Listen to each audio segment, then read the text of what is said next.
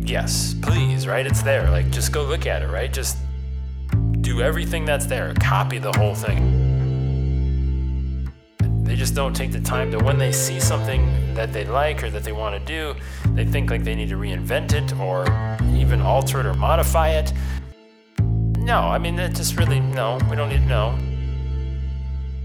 Just do the thing, do that, and then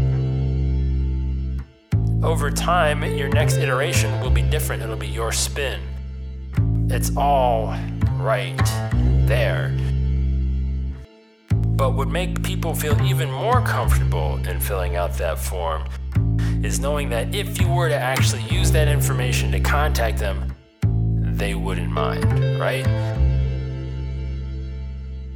That's the biggest obstacle. They're afraid, hey, do I really want this guy in my life to that extent? Am I at that point? Are we at that point in our relationship? Because I don't know. That's the whole holdup, right? First of all, that's the problem. It's using industry jargon, right?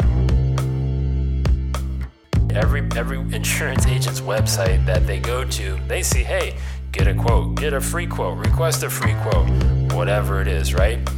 We all have it, and most of the time, they're taken to just a standard contact us form.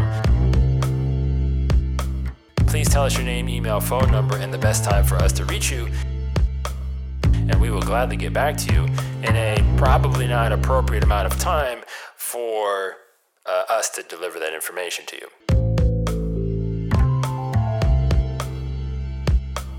So the expectation has been kind of screwed from the get-go.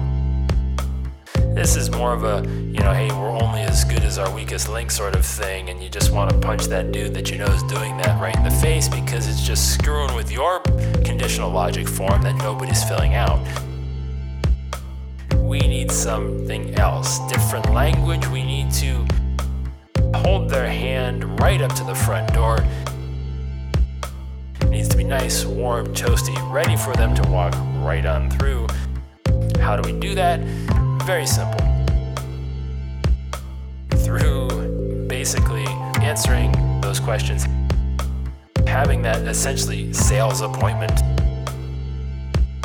to use a terribly dated and gross term, to have that before they even get there, right? They should have already understood almost everything that's going to come after. Somebody finds you, right? They have an immediate question, problem, concern. They find the one piece of content that's the hook, right? It gets them there. From there, then they're going to maybe trickle their way into 2 or 3 or 4 or 10 or 20 or 100, whatever. The sky's the limit. It doesn't really matter. Whatever number you need for them to get there, they're going to consume that number of pieces of content before they opt in it.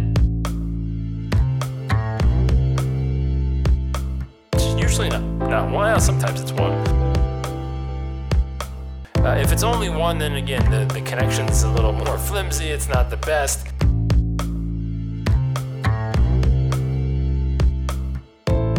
Things could potentially go south quicker than you might want them to, whatever.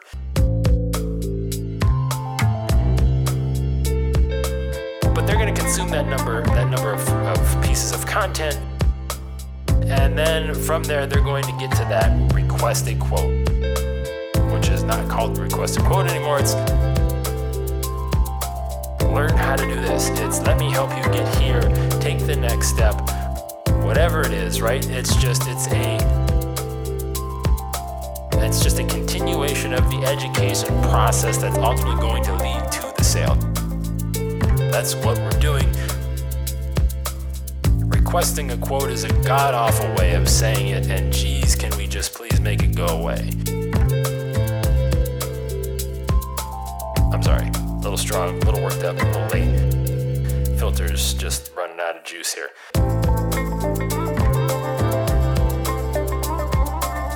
That's what we're kind of after, right? Just changing the language, changing the expectation.